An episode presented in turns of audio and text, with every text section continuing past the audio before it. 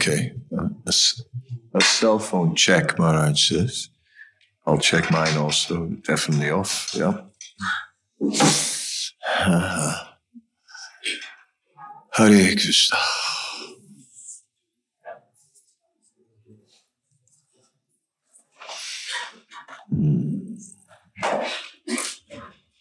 A last minute uh, change of venue. I hope it didn't cause too much inconvenience for everyone. It did cause inconvenience for Pavan Gopa and his team because they found out too late and had, oh, had already set up everything. So my apologies for that. And uh, it's complicated with this fog. Uh, you're looking at the fog, and then for some it's it's okay. For others, it's really too cold. Uh, so what to do? We come from different climates, different countries. I guess when you, you know, I mean, Pavan Gopa Prabhu has provided us with sound in the most impossible situations, and he's been really uh, dedicated to it. So, uh, all our appreciation, really.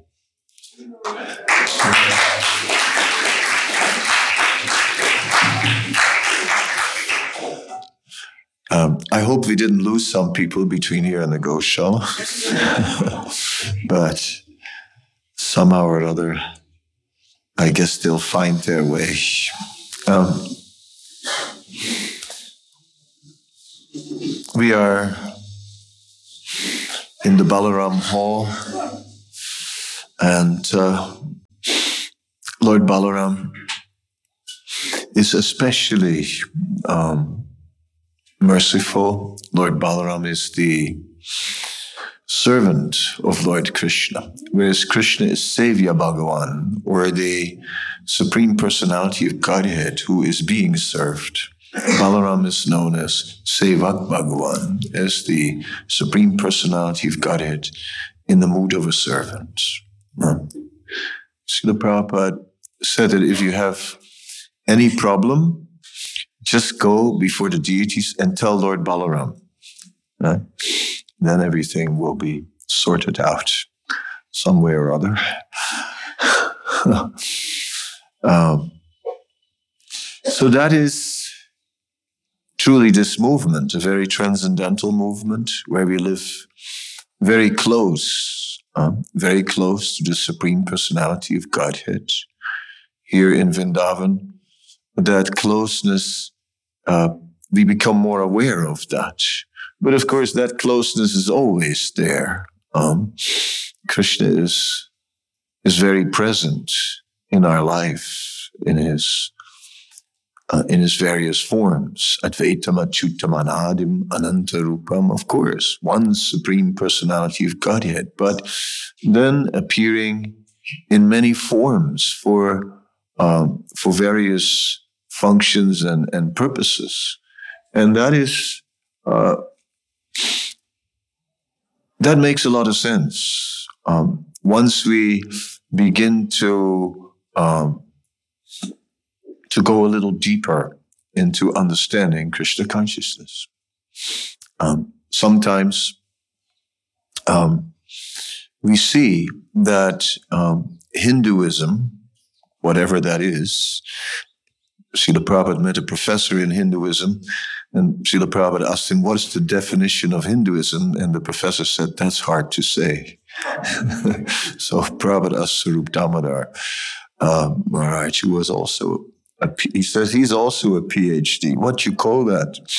He said, cheater, Prabhupada. Prabhupada said, that's right. And yes, yeah, so Hinduism is something difficult to define. Therefore, whatever it is, but it is often thought that it is polytheistic, that there are many gods, and uh, and some people um, from Indian background found that confusing and turned to Christianity, more simple. Um, but when we understand the philosophy of Krishna consciousness, then we can understand uh, very nicely. Um, um, Srila Prabhupada also describes how one of his god brothers was a German professor who came to India and who saw all the deities of the various uh, the various devatas and so on. And he saw that all the deities were carrying some weapon. And then he saw Krishna. And he saw Krishna is simply carrying a flute. So he's enjoying. He is enjoying his pleasure pastimes, and the others, they're at work. so in this way, said this, this must be the Supreme Lord. And this is, this is why um, Krishna expands himself. He himself does not get involved with the workings of the material energy. Maya jakshena prakite suyate sacharacharam hetunanena kuntya jagat vibari vartate. Krishna may be the adhyaksha, he may be the director of the material energy, and everything takes place according to his will, but he's not personally involved. Swarat. He is independent, Swarat. So in this way, everything goes on by Krishna's will, but he is not involved with the material world. He is the avyakta murtina. He is, um, he doesn't manifest on that platform because he's absorbed in his pleasure pastimes. But Krishna, although one may think, yes, then Krishna must be very far away from where we are now in the, thank you, in the material world. Um, if he's not so present here and then we are struggling alone. But that is not the case. Krishna is very intimately present with each and every devotee or, or aspiring devotee. In the Chaitanya Charitamrita, there are, um, when Lord Chaitanya is residing in Jagannath Puri, there are uh, um, the residents of Kulinagram, headed by Satyaraj Khan. And they meet Sri Chaitanya Mahaprabhu. And Sri Chaitanya Mahaprabhu is explaining, he said, the, the duty of every man is Niranta Krishna Nama Sankirtan and Vaishnav Sevana. So, to always incessantly chant the holy name of, of Krishna and to serve the Vaishnavas. Then Satyaraj Khan asked, well, who's a Vaishnava? And Lord Chaitanya said, anybody who chants Hare Krishna once is a Vaishnava. It's, it's that the next year those devotees came again and the same discussion unfolded and the same question. Or first Lord Chaitanya's instruction, Niranta, Krishnanama, Sankirtan, Vaishnava Seva. And then, who's a Vaishnava? And the answer was, one who is chanting all the time. So that's the second year. The third year, when again the same questions were asked, who is a Vaishnava? Then the answer was, one who by his presence makes others chant the holy name. So we saw over three years, Sri Chaitanya Mahaprabhu explained different levels of Vaishnavas, the Kanista, the Madhyam, Uttamadhikari, the uh, in, one who chants once is a Vaishnava. One who chants all the time, a Madhyamadhikari. One who is so absorbed in in chanting the holy name with love that he can inspire others well, is an uttamadhikari. So in this way, we see.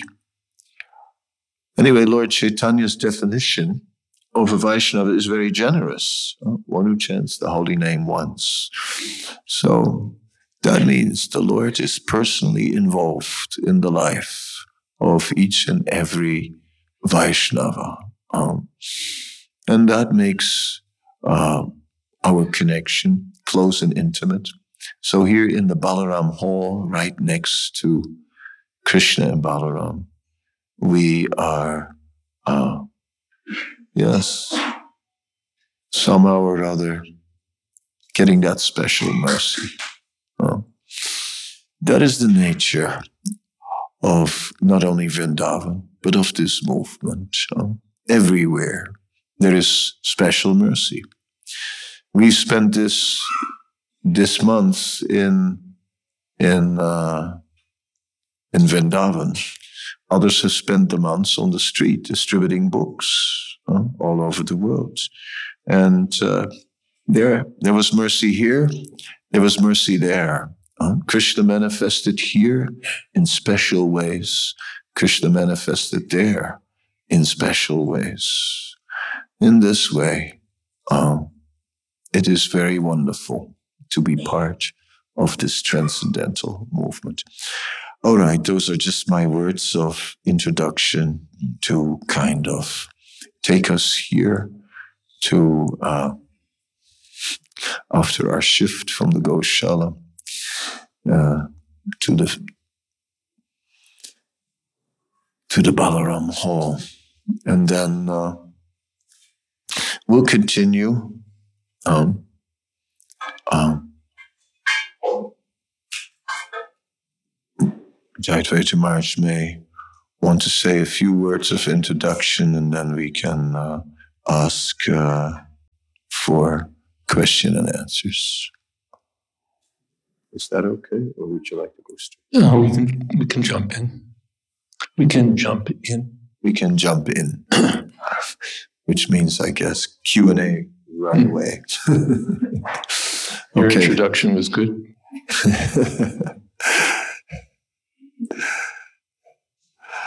okay, so that means we have to crank up the, the brain. It's like a car which you have to put into first gear.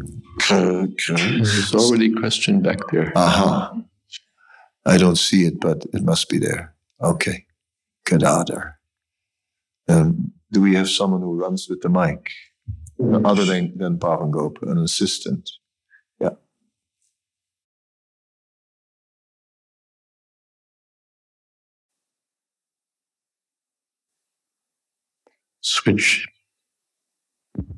Hare Krishna.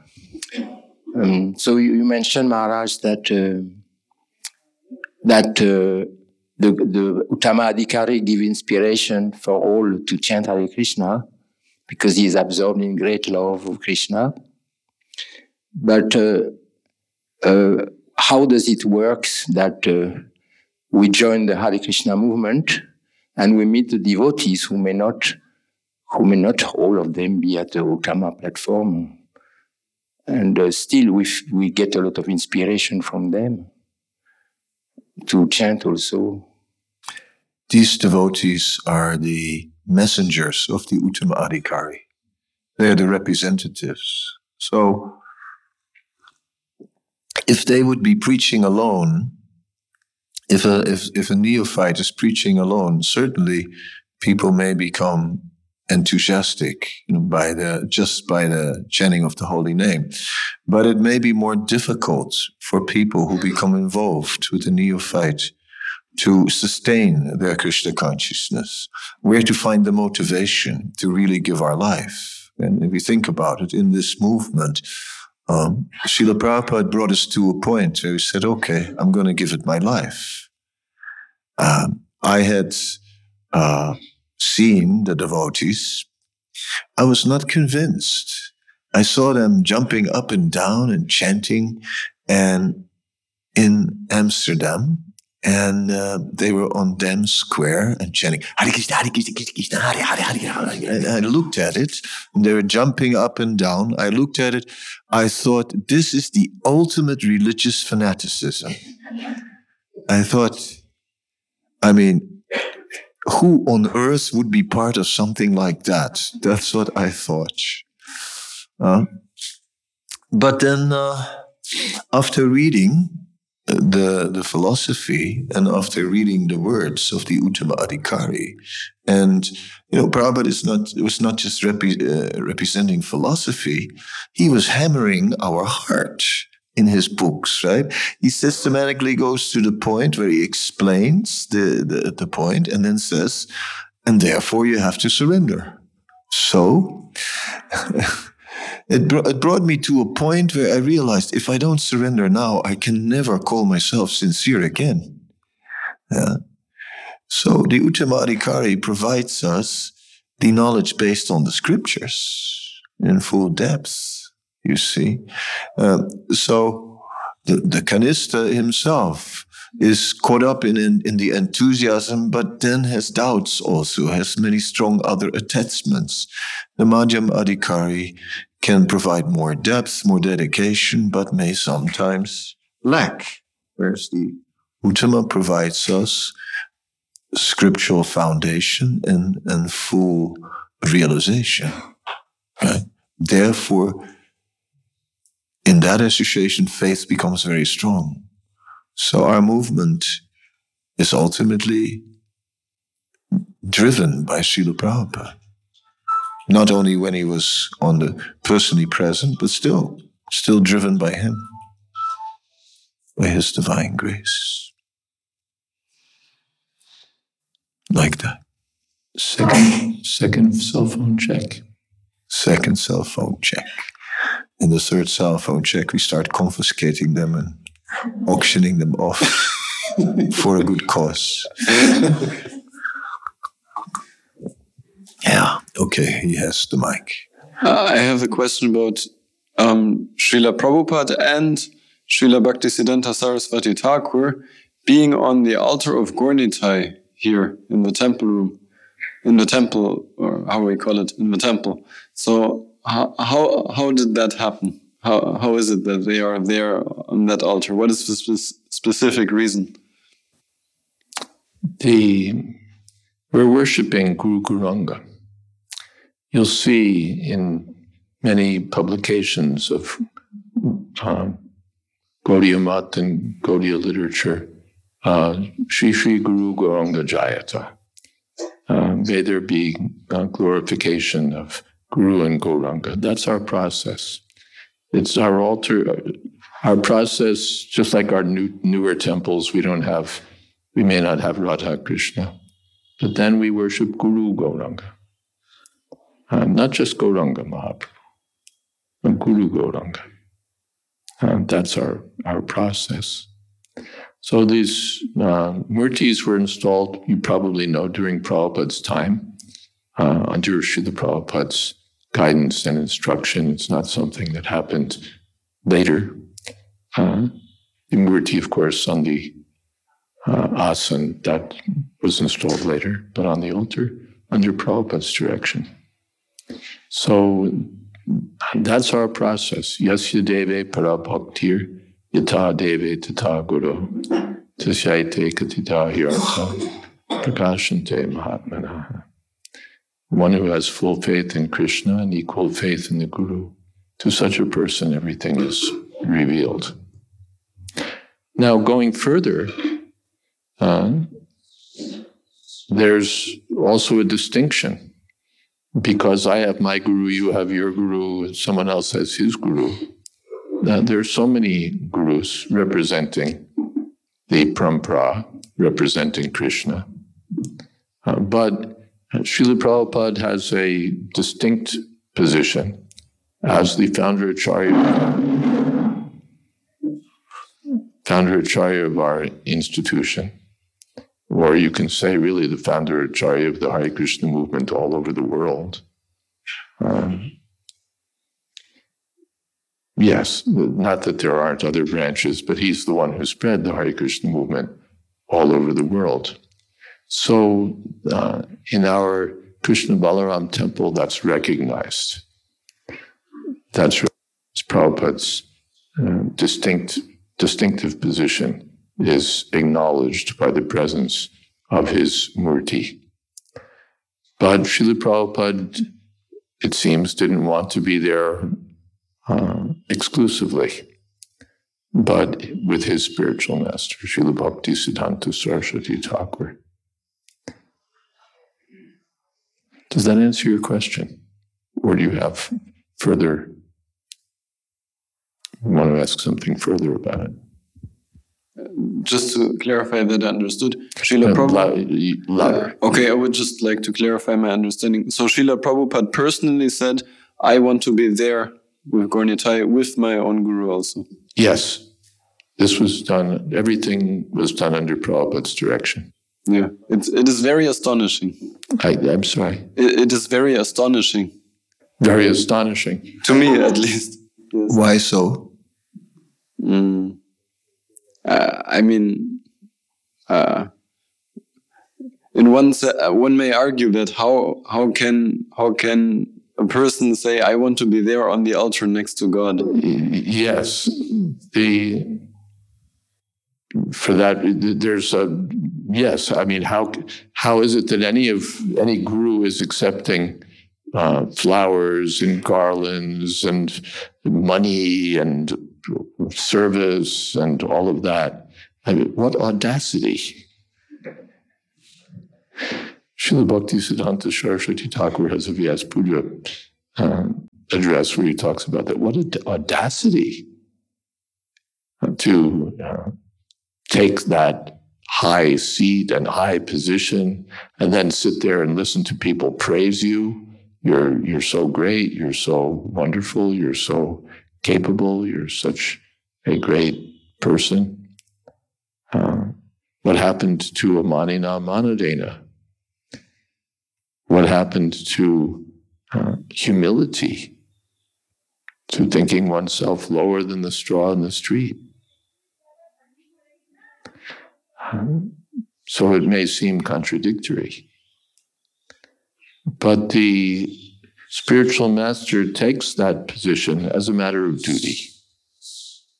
If he's taking it because he loves to hear himself praised, because he likes to eat good food, because he wants to have a lot of people serving him,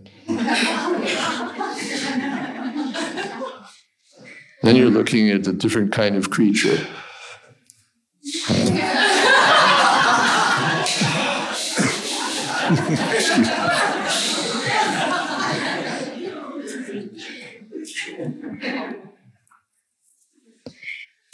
But as a matter of duty.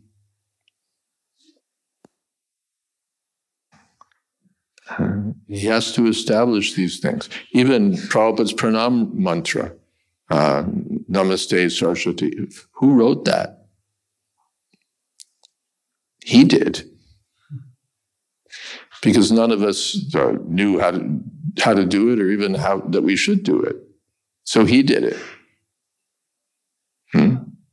There were so many things he had to establish uh, because we didn't know to do it and because it was necessary for us.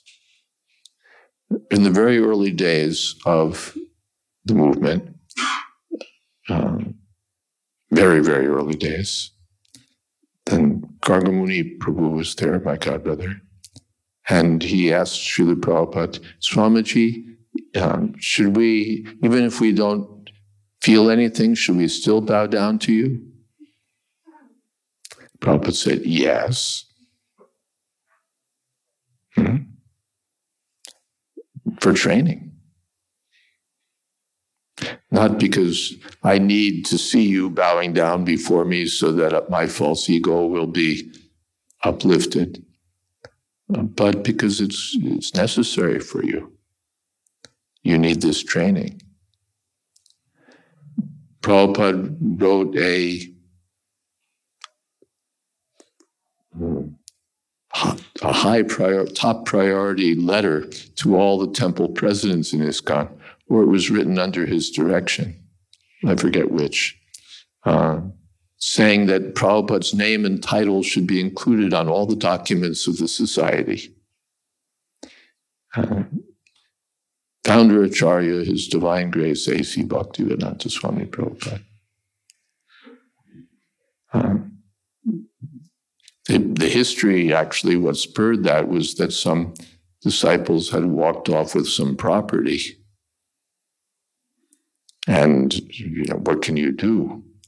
So Prabhupada was establishing that we're a hierarch- hierarchical society. This we we uh, we learned something in our New York, uh, Brooklyn court case. There are two kinds of religions recognized by the state of New York. Giving you a little legal education here. Uh, one is uh, congregational. In the congregational religion, all the the congregation really call the shots. Uh, what do you want? We want this. We want that. They vote. They decide. They make all the. They they do everything. It's kind of horizontal, you can say.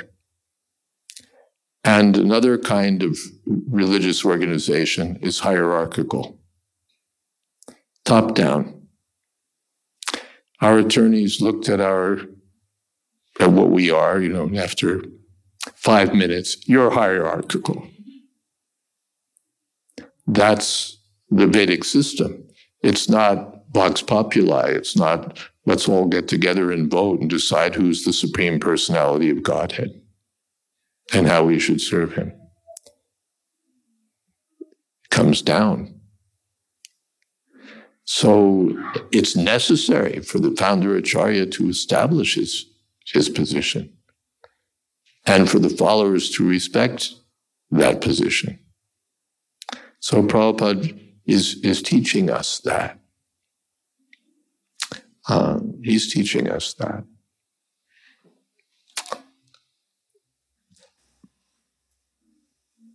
Let me think if there's more to say. There is, of course, there's always more yeah. to say, but that's a start. How's that? I have a thought also, if I'm allowed. Please. um, when Srila Prabhupada started this temple here in Vrindavan, it wasn't just um, another temple. Okay? It was Prabhupada very much knew this is this is the home of Krishna. This is the home of this movement. He knew everyone will come here. So this place was was given very special attention. Um, when Srila Prabhupada was making arrangement, it wasn't just that he chose uh, the deities on the altar, but he was very careful here in making all the arrangements personally, got involved with every aspect of the temple, more so than anywhere else. And uh, one of the things that is interesting is not only are we having here on the altar, we're having uh, Srila Prabhupada and Srila Bhakti Siddhanta. But we also have Krishna Balaram on the central altar and Radha Shyamasundar on the right altar. So the question has been asked so many times why not Radha Shyamasundar in the center? Right? I mean, after all, you know, Lord Chaitanya, Radha Krishna Pranaya Vikriti, Ladini Shakti Rasman, isn't it? Lord Chaitanya is non different from Radha and Krishna, Krishna Chaitanya, Radha Krishna Nayanya. So in the in the purpose of the Chaitanya Charitamrita, Srila Prabhupada writes about Krishna and Balaram. And he explains there that he has installed Krishna and Balaram in Vrindavan because they're non-different from Gaura-Nitai, which is also very significant, right? I mean, namely, that this is the temple, the temple for uh, particularly the home of the Sankirtan movement of Lord Chaitanya in Vrindavan. Right? And that as we are preaching around the world, people are going to find out about Vrindavan. They're going to come. And here in this temple, it is the Krishna Balaram Mandir. Here, Krishna and Balaram are in the center, but they're non different from Gaura-Nitai because without the mercy of Gaura-Nitai, how can we ever, ever approach Vrindavan? How can we ever enter into Vrindavan? So, particularly, uh, that's the reason why Krishna and Balaram are the principal deities in the temple, as Srila Prabhupada explains. Then we can see that everything was done with great thought. So naturally, because the whole world is coming here, it, especially here, it was important to establish also the founder Acharya. And therefore, especially, and then, well, as we saw, Srila Bhakti Siddhanta, because Prabhupada at the same time approached that, uh, that necessity of emphasizing himself as a founder acharya with humility. And therefore wanted to also point out that he was there as a disciple, yeah, simultaneously. Anyway, those were my five cents worth. Is that okay? More? it's a good topic because this Yeah. is the Balaram Hall, Yeah, and Balaram is the original spiritual master. it's a- it is. And Sanjaya asks penetrating questions. He's, he's, he's like that. I had one thought more that one thing is Srila Prabhupada for us uh, as his like relatively immediate followers, especially his disciples, and then but also to the world. But Maharaj already pointed that out, so I'm exhausted. There's also a kind of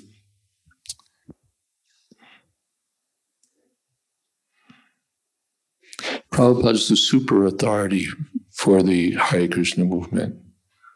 I can tell you what I think or what I want or my what I understand or what I direct, but Prabhupada's the super authority for the whole ISKCON all over the world. So the we see that, you know, visually. We see that visually, that Prabhupada is nobody else. I'm not sitting on the altar, nobody else is sitting on the altar. Prabhupada's sitting on the altar with his group because of his special position, which will matter uh, for generations and generations and generations.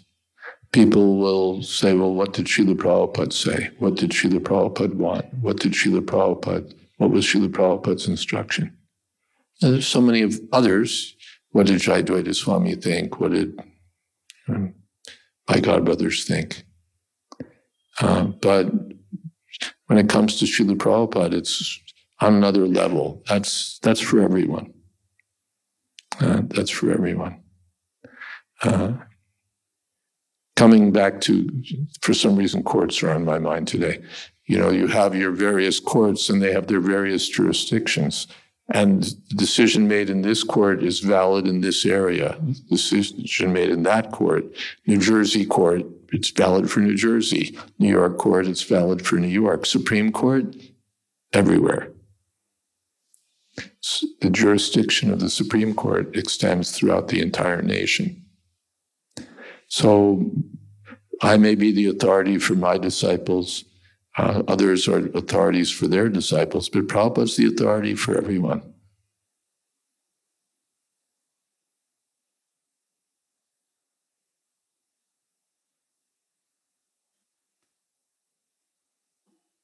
Is that okay, Sanjay?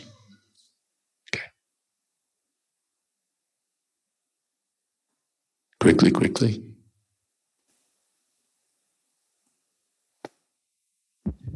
Um, Haribol. Uh, when we receive instructions from the spiritual master, um, whoa, whoa, whoa. sorry, Um, hold it close and Okay. speak slowly and clearly okay, like this, and loud. okay. Um, when we receive instructions of the spiritual master, how do we know which to follow? Um, how do we not just choose what suits us? Um, and do we just go with the most current, or can we clarify with the spiritual master if we're confused as to what will be most beneficial for our spiritual life?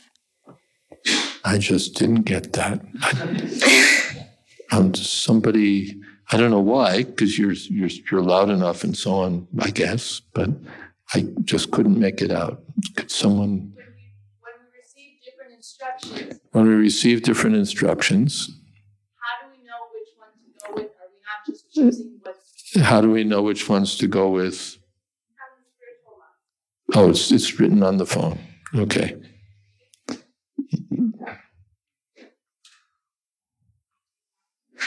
She's doing good. Let her continue.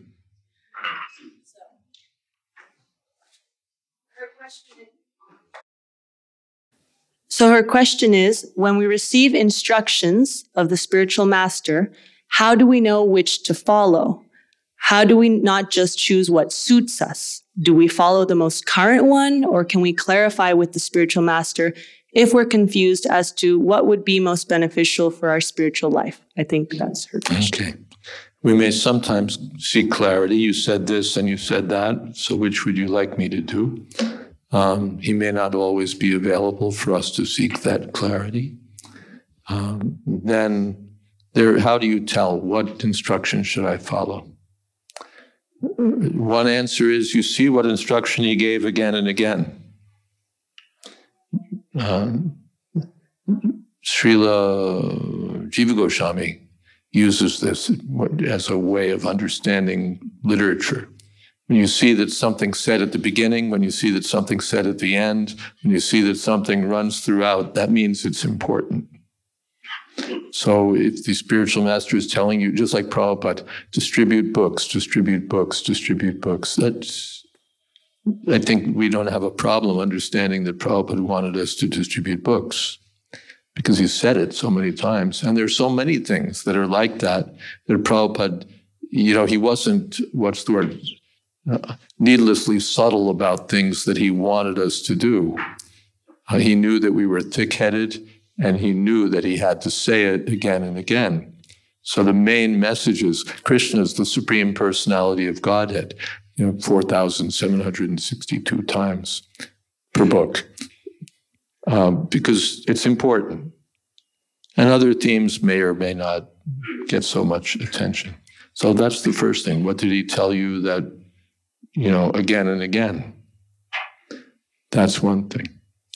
Uh, then it may also be what was the most recent instruction. He told you one thing 20 years ago, but he told you something else yesterday.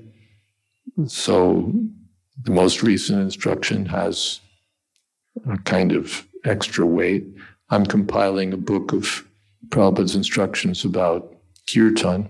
And this sort of analysis comes into play. How do we know when he said three different things, what, what carries? One thing is, well, what did he say in later days? What he said in 1966 may be one thing, but what did he say in 1974, 75, 76, 77? That would take precedence. And then you'll see other things from day one, he's saying it down to the last day. Um, and then the next thing is take guidance. If you don't know, or if you can't figure it out, well, then you can pray to Krishna. I got these different instructions. What should I do? And you can consult the Vaishnavas, senior Vaishnavas especially. And what should I do? Uh, Shastra, Guru, and sadhus. So you can take guidance from the sadhus. I got these instructions. What, what do you think I should do? Is that? Okay.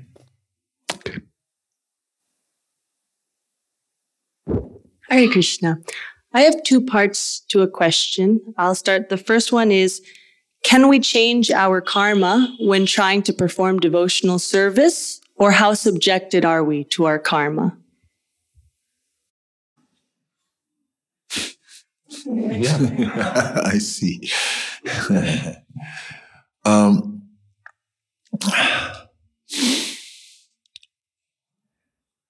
it is said in the um, Vishnu Purana, aparapta phalam papam kutam bijan phalam mukam kramanaivar paliyata Vishnu bhaktiratatmanam. It is explaining that karmic reactions to our previous sinful activities are stored within the heart in the form. That stock is called kutam. That kutam, that stock in the heart, creates a particular inclination, a it's called, it's a bija. It is a seed that drives certain desires and then will again engage in a sinful activity. And again, there will be more and more reactions. So in this way, karma is not just a static thing. It's dynamic. It's just going on and on in a, in, in, a, in a vicious circle. It's pushing us. The karma is pushing us to do more activities that cause karma. So we're caught up in this rotation of karma. sometimes some of the karmic reactions are also uh, maturing and then they fructify and then we get some overt reaction like that. So now when devotional service comes into the picture, it is said that devotional service works on all levels of karma. And so the fructified karma, the reactions become diminished. When it comes to the stock in the heart, it begins to uh, minimize that stock. It begins to remove some of these uh, reactions that are stored in the heart. And therefore, our sinful inclinations start to change. We become more, more pious. And therefore, and we learn to uh, control the tendency to engage in sinful activities. In this way, devotional service is affecting our, our karma in many ways. Um, the manifest reactions, okay, the, the there's aprarabdha karma, unmanifest reactions, prarabdha karma, the manifest reactions. As soon as we take devotional service, that's the example of the fan, you know, where we switch off the fan and we get now diminished reactions. But some karma is still influencing us like that. So when something happens, now is it is it karma or is it Krishna? Yeah. Srila Prabhupada once told Giriraj Maharaj, he said that uh, not only is devotional service uh, affecting the influence of karma on various levels, but Krishna is also personally sanctioning. So Krishna is there and he's personally sanctioning. And he may sometimes intervene. Yeah? If something was due to happen today, it may not happen or it may happen later. Uh, people's life is extended. We clap our hands in front of the deities, the lines change. Right? So, in that way, Krishna may also intervene. So, therefore, when something happens to us, we see ultimately Krishna because he has sanctioned, and then karma may also still have something to do with that. Hmm, like that. Thank you. Um, could I ask the second? Yeah. The second part of the question was What is the dynamic between our conditioning, our nature, karma, and free will? Uh-huh. Condition, free will. So, tasyaiva hi tu prayate ko vido. Talabhyate ad brahmatam uparyada. Srila Prabhupada explains that um, as long as we are under the influence of karma, then we don't really have free will. Okay? It's then we can just uh, we can move here and there, but still we are under the influence of karma. We won't be able to uh, um, escape. Um, it looks in this world that by our action we can solve uh, problems. Right? We we moved from the Goshala to here today because there was fog, and whether it was a good decision or a bad one, that's another one. But we did it. that was not Pavangopa. Okay. yes. Um, anyway, so we. Um, okay, now I lost my train of thought. Um, did I? Okay, yes. Whether it was a good or a bad decision from. Yeah, I know we were talking about the predestined. Uh, so, um, before, in, in, in the old days, suitcases had no wheels. and we would carry them in our hands. Okay? You would carry them in one hand until you couldn't stretch your fingers anymore, and then you move them to the other hand until you know it had and it go up and down like that. It's really intense, dragging these suitcases, and karma is like that. So it looks like we can solve problems by making changes, but all we do is move the suitcase from one hand to the other hand. We're still carrying the suitcase. So that is how in this world everyone is just caught up in this network of karma and they can't get out. Only devotional service can take us out. Once we take up devotional service, then we can change our destiny. Only then are we no longer is then only then is things are things no longer predestined by karma.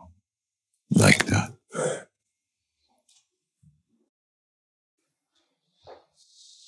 There's a well, there are more hands. There's on that side.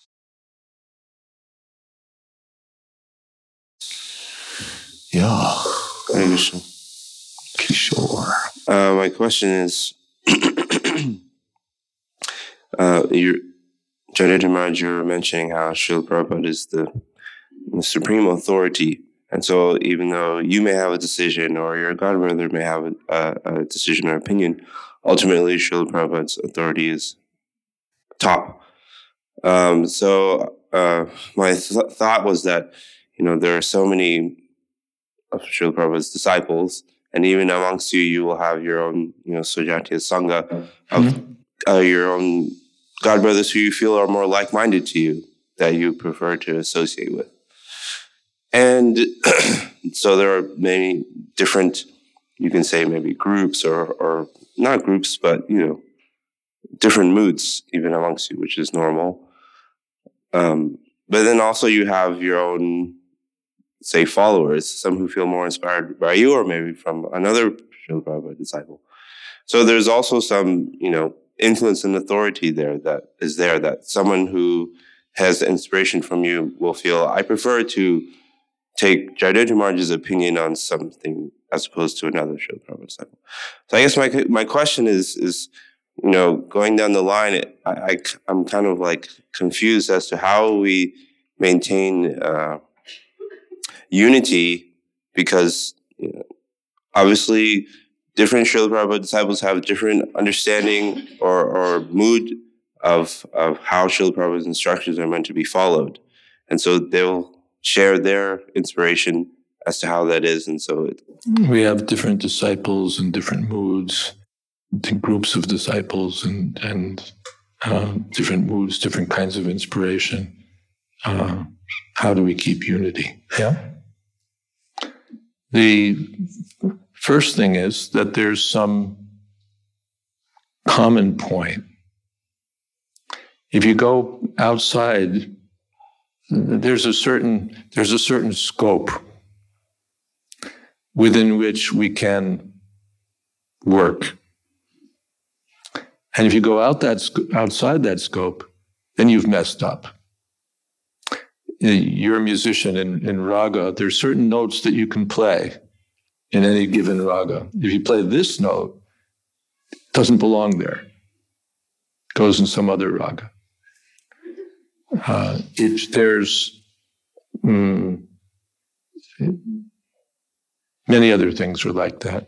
In, in America, there's all sorts of things you can do, but there's certain things you can't do and still be American.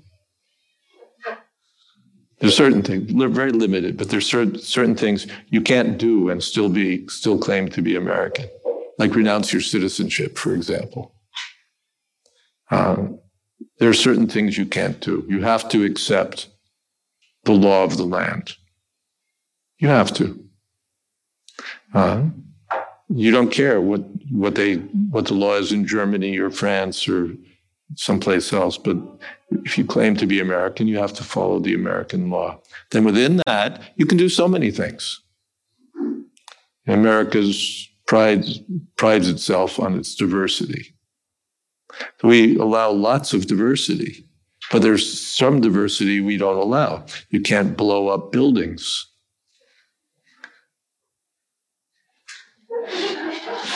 right? Then you're outside. Now you're just an outlaw. Banks. Now you're an outlaw. As long as within you're within the law, you can do so many things.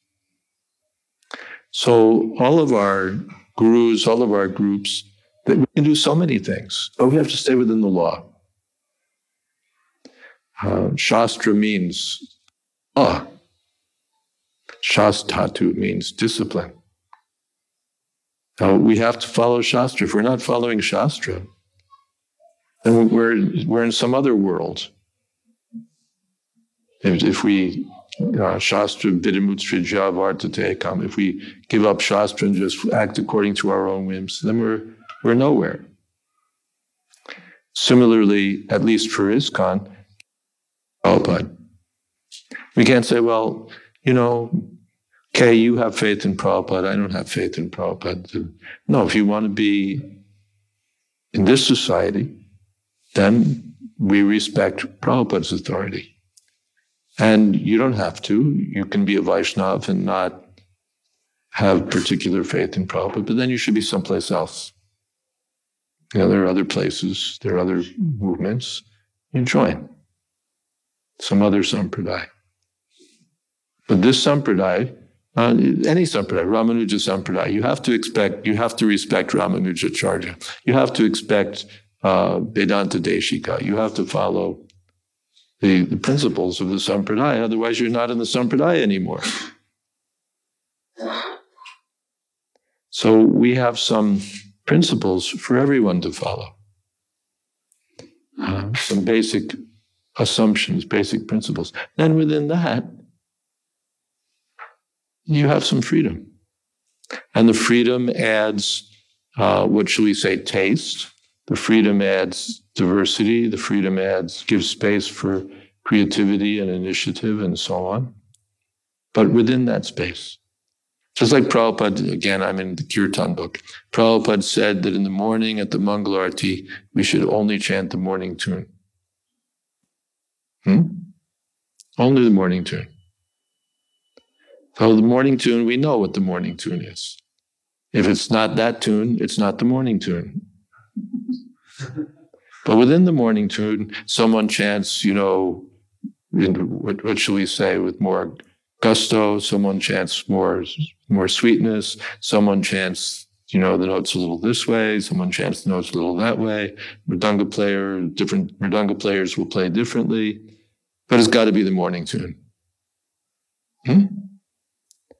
So simple thing. You know, take another thing, a cat. You know, cat has to have certain characteristics. Otherwise, you, that's not a cat, that's a dog.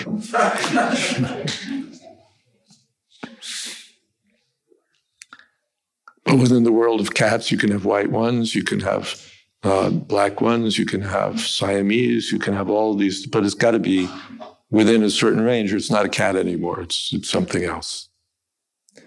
And within that, the, the diversity uh, doesn't create discord, it enhances. When you have a garland and there's red flowers and there's yellow flowers and there's white flowers and there's these flowers, they all contribute. When you have some preparation and there's this spice and there's that spice and another spice, or you have a thali and there's this sabji and that sabji and another sabji the, the diversity makes it nice. But it's got to be vegetarian. It's got to, there are certain rules it has to follow, and within that, you, can, you have space. Is that okay?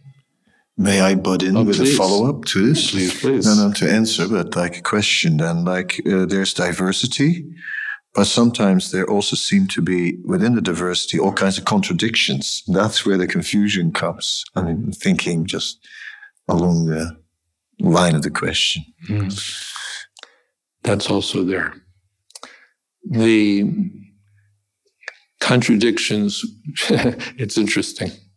Um,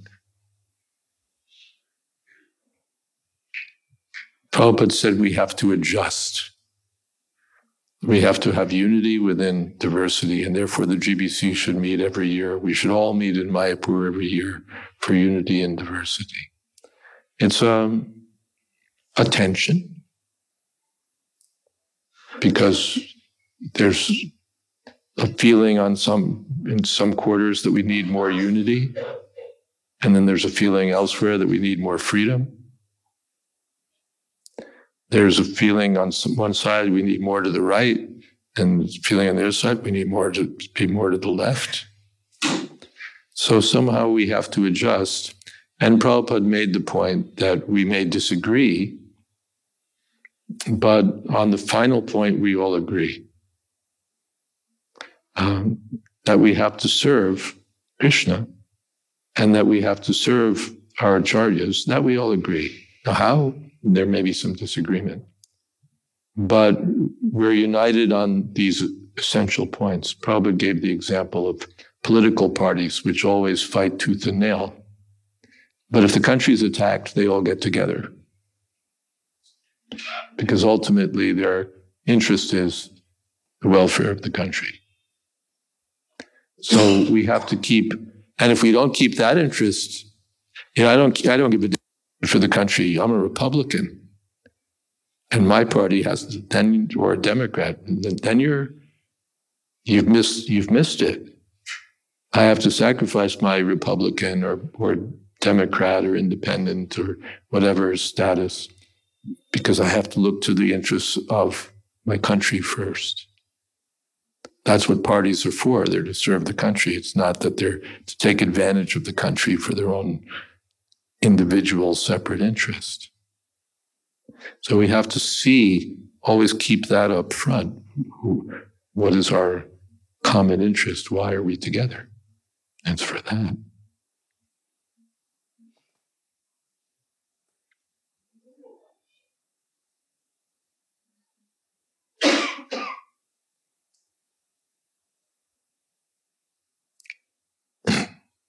conflict is also, by the way, there, there. I was I did some reading on conflict. Conflict can be constructive. When there's conflict, it, it resolves questions. It creates clarity. It can. It, there's also destructive conflict. You know, we just burn the whole house because I don't want you to have it. You don't want me to have it destructive conflict. But conflict can be constructive when there's conflict. You know, one thing is it keeps life interesting, but apart from that, uh, it creates clarity and, and can bring people actually closer together. The, the conflict, when resolved, um, makes us stronger. Is that okay? Trying to eliminate all conflict is unhealthy. And conflict is good. Like um, germs in the gut, you know, you need some microbes there.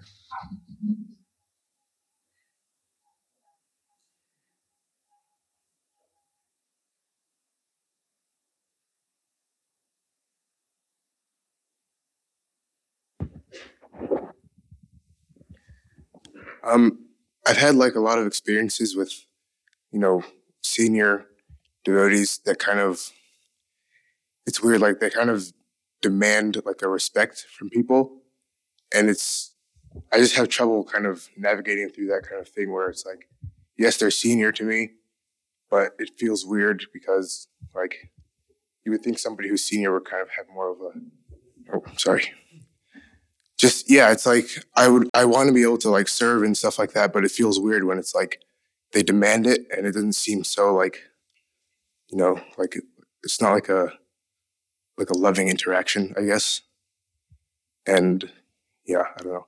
I don't know how to kind of navigate through that because I feel like it's an offense if I kind of back away from it. But at the same time, they're senior to me, so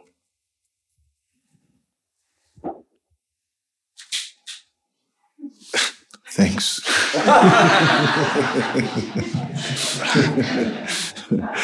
um, well, as as you're indicating in your question, um, ideal exchanges should not just be on uh, based on formality and it should be based on genuine uh, respect. The seniority should be there in in, uh, in in showing a greater depth of commitment, a greater depth of realization, then that naturally invokes a desire to uh, to serve like that. That would be the more uh, mature and inspiring exchange. Now, if um, sometimes someone claims seniority, um, um, is very uh, serious about the external part of the seniority um, uh, in terms of having been involved in Krishna consciousness before another. Um, and then it becomes just external etiquette, just rules and, and, and regulations. Then the heart is not in there. Um, some people are very strongly always uh, reminding us of their seniority. And uh, yes, we, we uh, if, if we feel that it's excessive in a way, um, we can keep a respectful distance. It's all right. We should not get disrespectful. We should also understand sometimes someone may not have such a deep level of commitment, although having been there for many years. But then, you know, the, the level of commitment to Krishna consciousness may not be so deep. So in that sense, we don't see so much realization and seniority. But then sometimes there may just be something extraordinary. They were there, you know, when Prabhupada said this and did that. And for a moment, uh, a moment of clarity, a moment of really deep insight may also be there in the exchange. So when we see that the etiquette of seniority is demanded, then we are respectful, but we may keep a bit of a distance. If we feel it's genuine from the heart, yes, then that relationship can flourish yeah, and it can bring some uh, some inspiration to us. But we don't get offensive. We don't start to say, ah, "Who's this guy anyway?" Yeah. you know, that we should not do. We should remain respectful. Respectful distance is all right.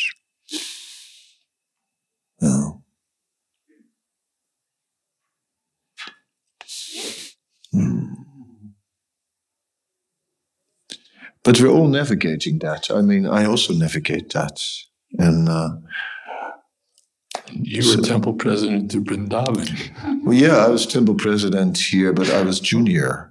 Exactly. And, and everyone was like, you know, so every once in a while, in a managerial case, people would just come and try to take advantage of seniority. Right. So, well, sorry, you know, like now we're talking management, right? No, for the interest of the project, you can be senior, but still, this is in the interest of the project. And there was one devotee, senior devotee, came to me and said, why don't you give me half of UP? You know, and those, those uh, UP, Uttar Pradesh, was under Vrindavan. He said, why don't you give me half of UP? I said, I can't give you half of UP. It's not mine to give. It belongs to Krishna and Balaram. It's not mine. You, I'm senior. you may be senior, but Krishna Balaram is senior to you. and, uh, and, it's theirs. And I'm representing them right now. So politely, I must say no. You can't have it. As simple as that. Yeah. So it's a fine line sometimes. But yeah, and sometimes I stood up against seniors here and, and some who I thought were doing something that was not in the interest of our movement. And then I stood up because I was a temple president. I felt I had to do so. I, I spoke up to the GBC and I did my duty in this. But then, uh, in the end, I got shot And then I realized after that that Krishna said, okay, you became a tiger in the course of your service, right? For your service, you had to be a tiger. You had to uh, speak very strong, but now be a mouse again. so then I had to be a mouse for a while. So we can see, you know, uh, seniors need to be given respect. But we cannot always agree with everyone just because they're senior. It has to be in the interest of the movement. Yeah, it can be complicated. Hmm.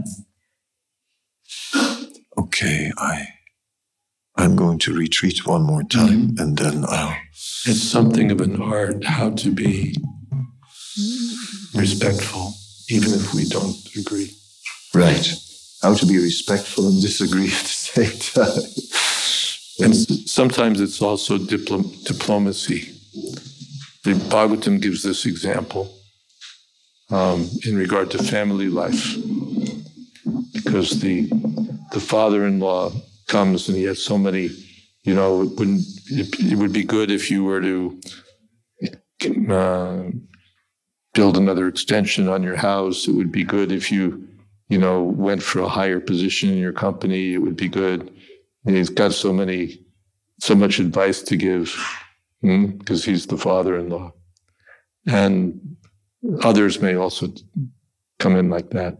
And Narad Muni advises Yudhisthira that when that happens, then you should agree. Yes, what you say is all right. And then ignore it.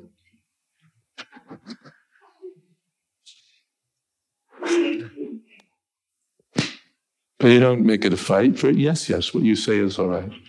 And then you carry on.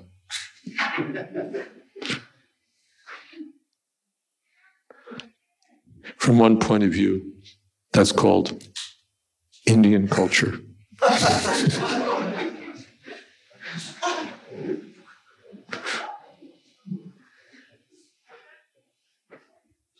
We right? We never disagree. We say yes, yes.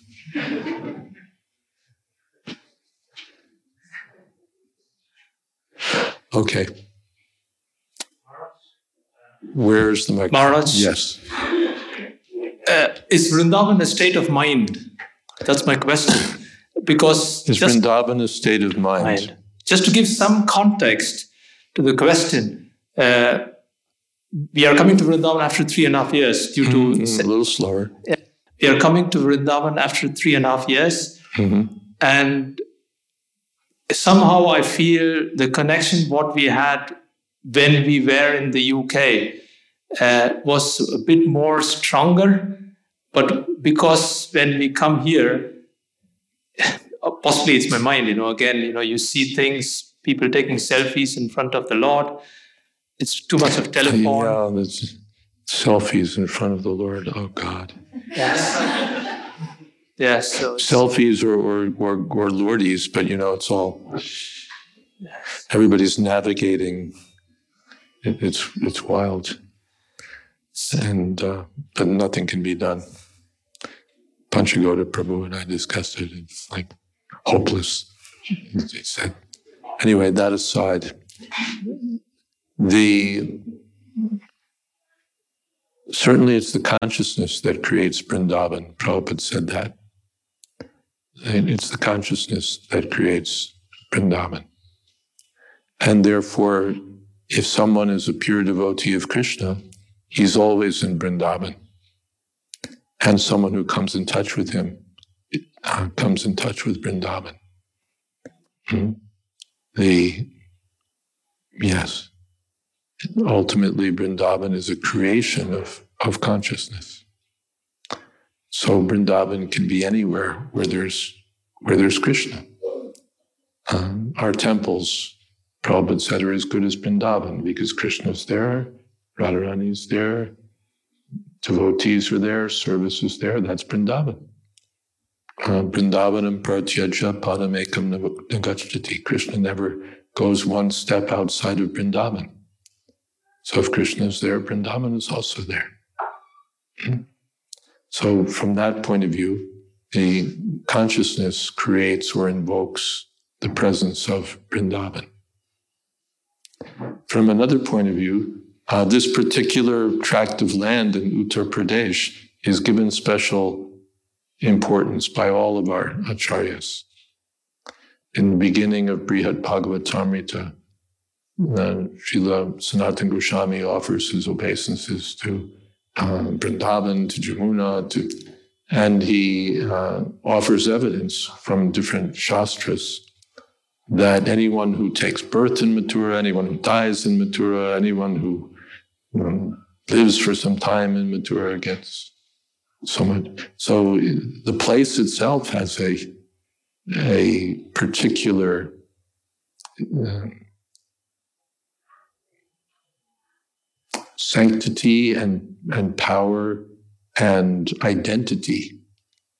It's not just that we've identified this place, well, let's call it Vrindavan and, and we'll create the place by our consciousness. But it, the, this place itself has innate um, Krishna consciousness. And Krishna never leaves this Vrindavan also. So we may or may not see it. The acharyas say sometimes that there's like a thin covering over Vrindavan that prevents materialistic eyes from seeing it. hmm Just like we're chanting Hare Krishna, but do we really, do we realize what we're chanting? We're seeing the deity. Do we realize who we're seeing? So Krishna's form, Krishna's name, Krishna's abode. We're in Vrindavan. Do we see Vrindavan? Hmm? So that seeing, that hearing requires purity of heart. So from that point of view, also, it's the consciousness that creates Vrindavan. We're in Vrindavan, but without that consciousness, we won't see Vrindavan. It'll be hidden from us. And when that consciousness is there, Vrindavan is revealed. Thank you so much, Maharaj. Because mm. I think Kadamba Kanana Maharaj, I met him in 2010, and the first thing he told us, go to Vrindavan. And so that was in Chemnitz. Maybe you forgot him. So. Where was that? In Chemnitz. Oh, in Germany? Yes. Yeah. And, and he said, if you have even one hour time, it doesn't matter, you need to be there. So. Yeah. Prabhupada said Vrindavan is the one place in the universe where Krishna automatically reveals. Hmm? Thank you so much.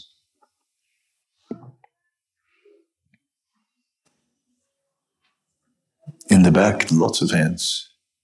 And then. Uh,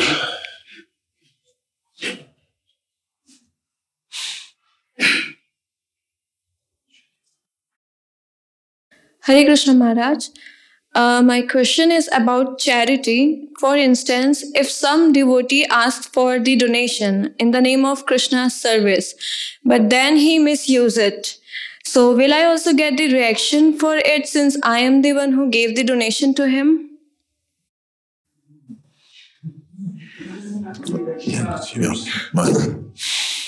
Um, when we are sincerely giving someone a donation and we are uh, in the understanding that the person is going to use it in Krishna consciousness and the purpose we gave it for was Krishna conscious, then if that person is misusing the donation, uses it for another purpose which is not Krishna conscious, um, then we are not responsible we have our responsibility stops. We gave it with the intention that the person will use it for a certain Krishna conscious purpose. Now, if they misuse it, then uh, that's their responsibility. They will get the reactions for that. So we don't have to uh, to worry like that. At the same time, though, we are we have to use our intelligence and we have to also see uh, does this person have the capacity to keep his word does this person does he look reliable and if we start giving to someone who looks highly unreliable yeah, then uh, maybe we're also a little bit culpable for. So we should use our intelligence. But ultimately, if we give to Krishna and to Krishna's devotee for a Krishna conscious purpose, then our gift was, was pure, even if it's misused later on. Thank you, Maharaj.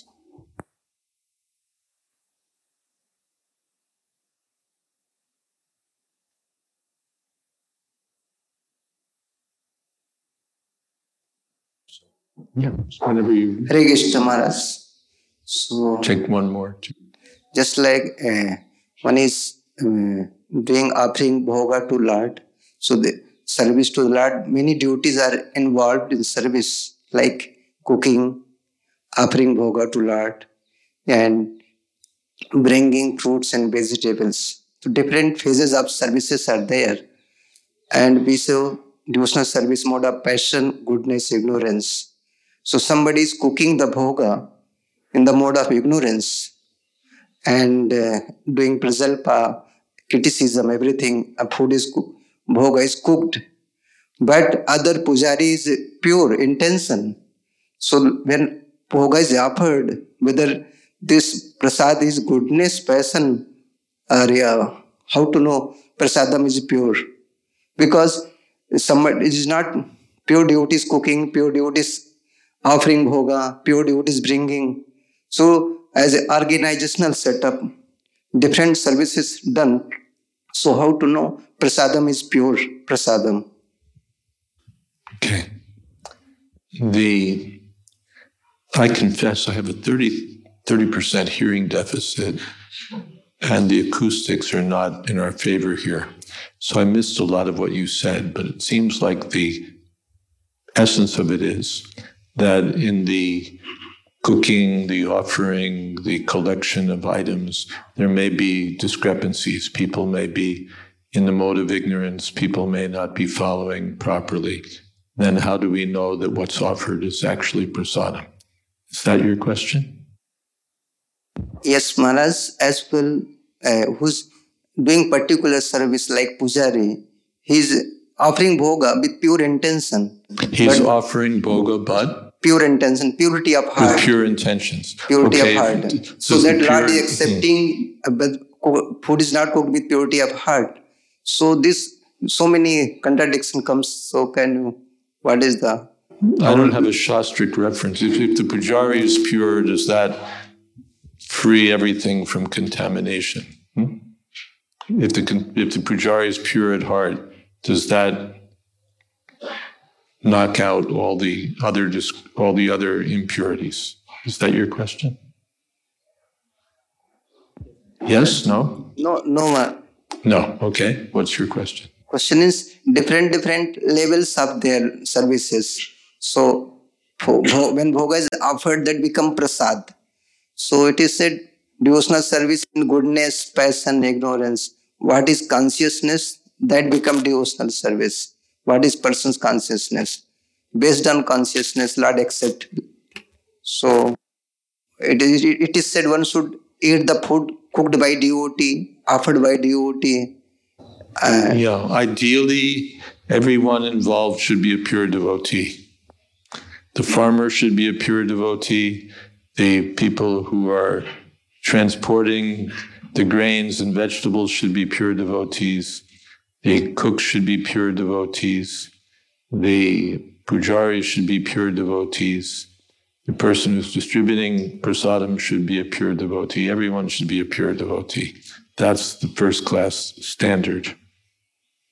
If we insist on that, we probably will never take prasadam.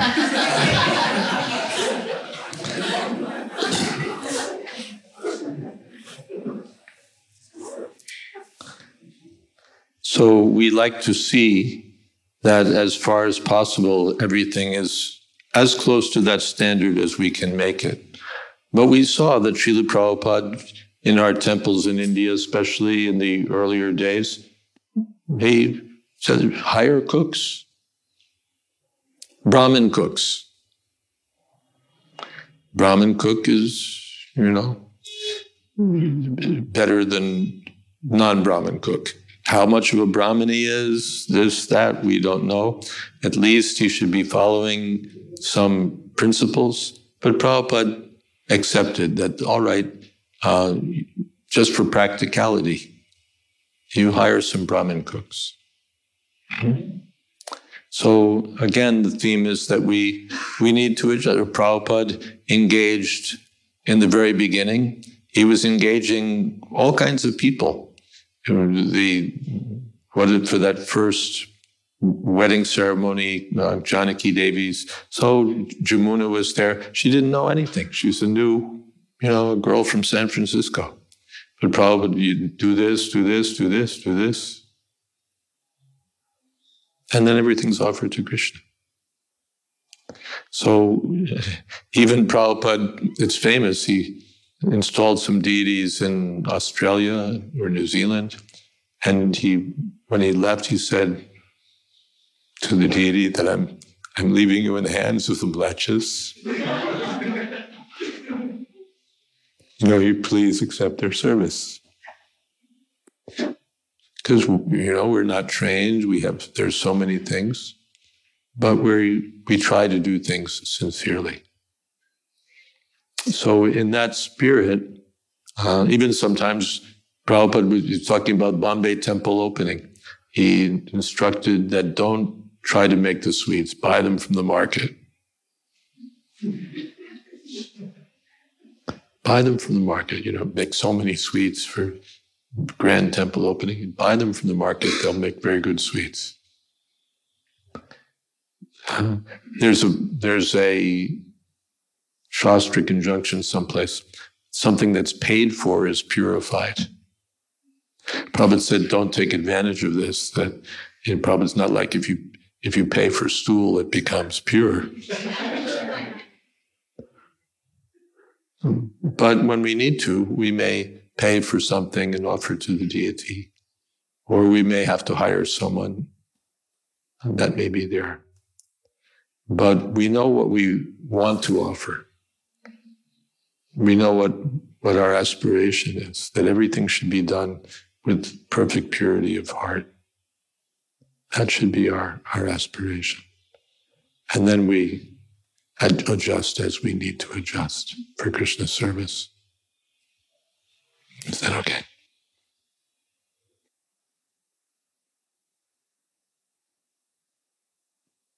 Hare Krishna Maharaj, please accept my humble obeisances.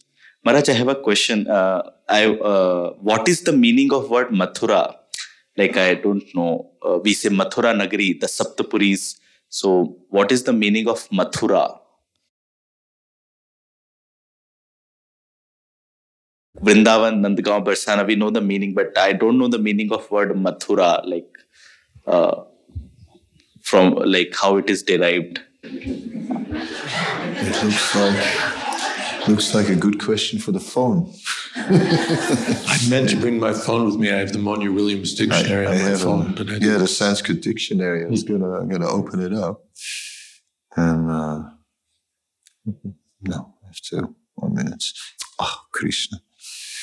He's, no, stop. Definition one: a tract of land in Uttar Pradesh, India. Yeah, it was of said, course said to be the, the the abode of Bhagavan Sri Krishna. That's definition one.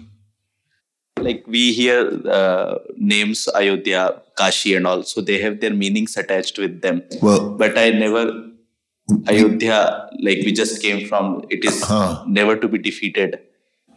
So we do hear about that that uh, originally Madhuvan, right, was related to the name of Mathura. But that was where it began, and the and the, and the killing of the of the Madhu demon had some connection with the location. That we hear. So uh, how Madhuvan became Mathura, but it seems that that's where the name comes from. Uh, ah, the phone is too much. yeah. Then Maharaj, I have one more question. Like uh, there are uh, in Shastra, they say there are seven cities which are moksha dainis, which give liberation.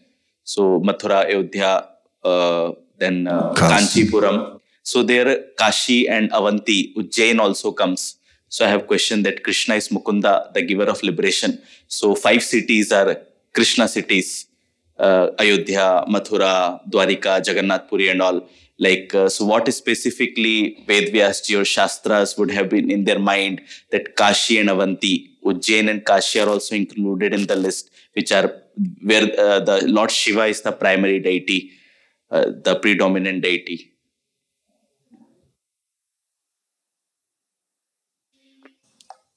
Liberation. Hmm? Liberation. Yeah.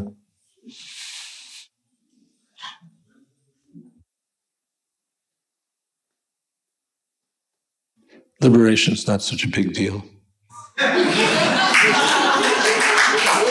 Thank you, Maharaj.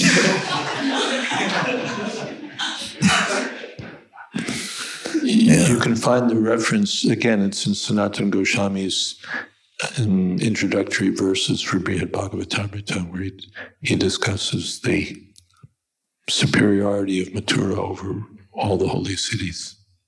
You can find that.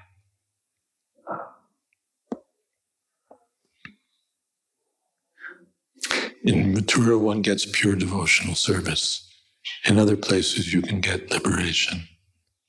of course, Ayodhya is a place of devotional service, but the in Mathura, one gets pure love for Krishna. That's the the real benefit in Mathura. Thank you very much, Maharaj. Hare Krishna. There are always questions that never get answered.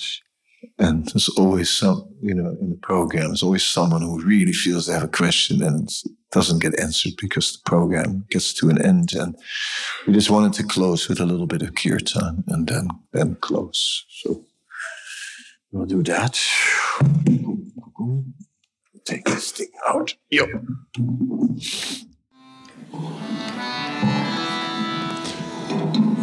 Hare Krishna Hare Krishna Krishna Krishna Hare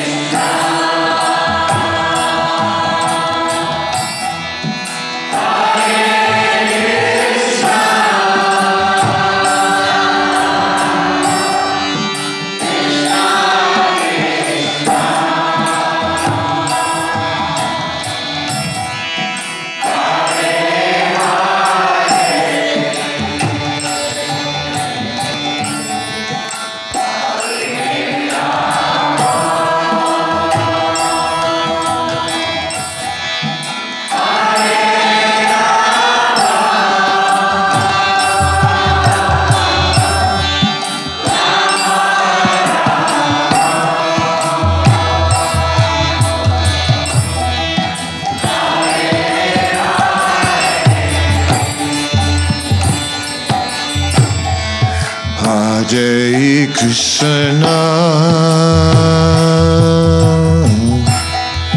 Hare Krishna. Krishna Krishna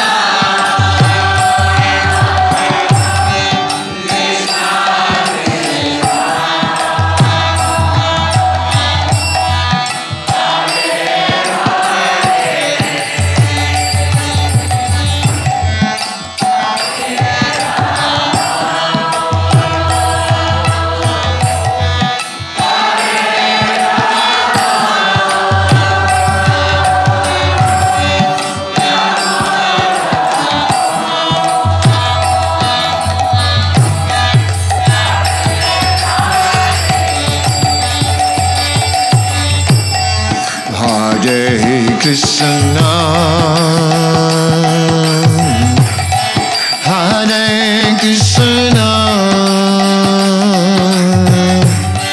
Krishna Krishna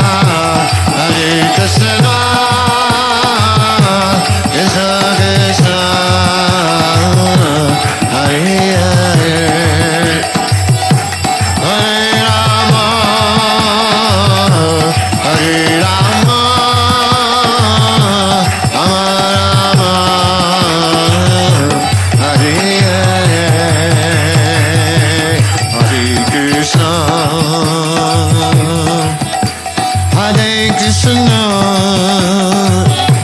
Krishna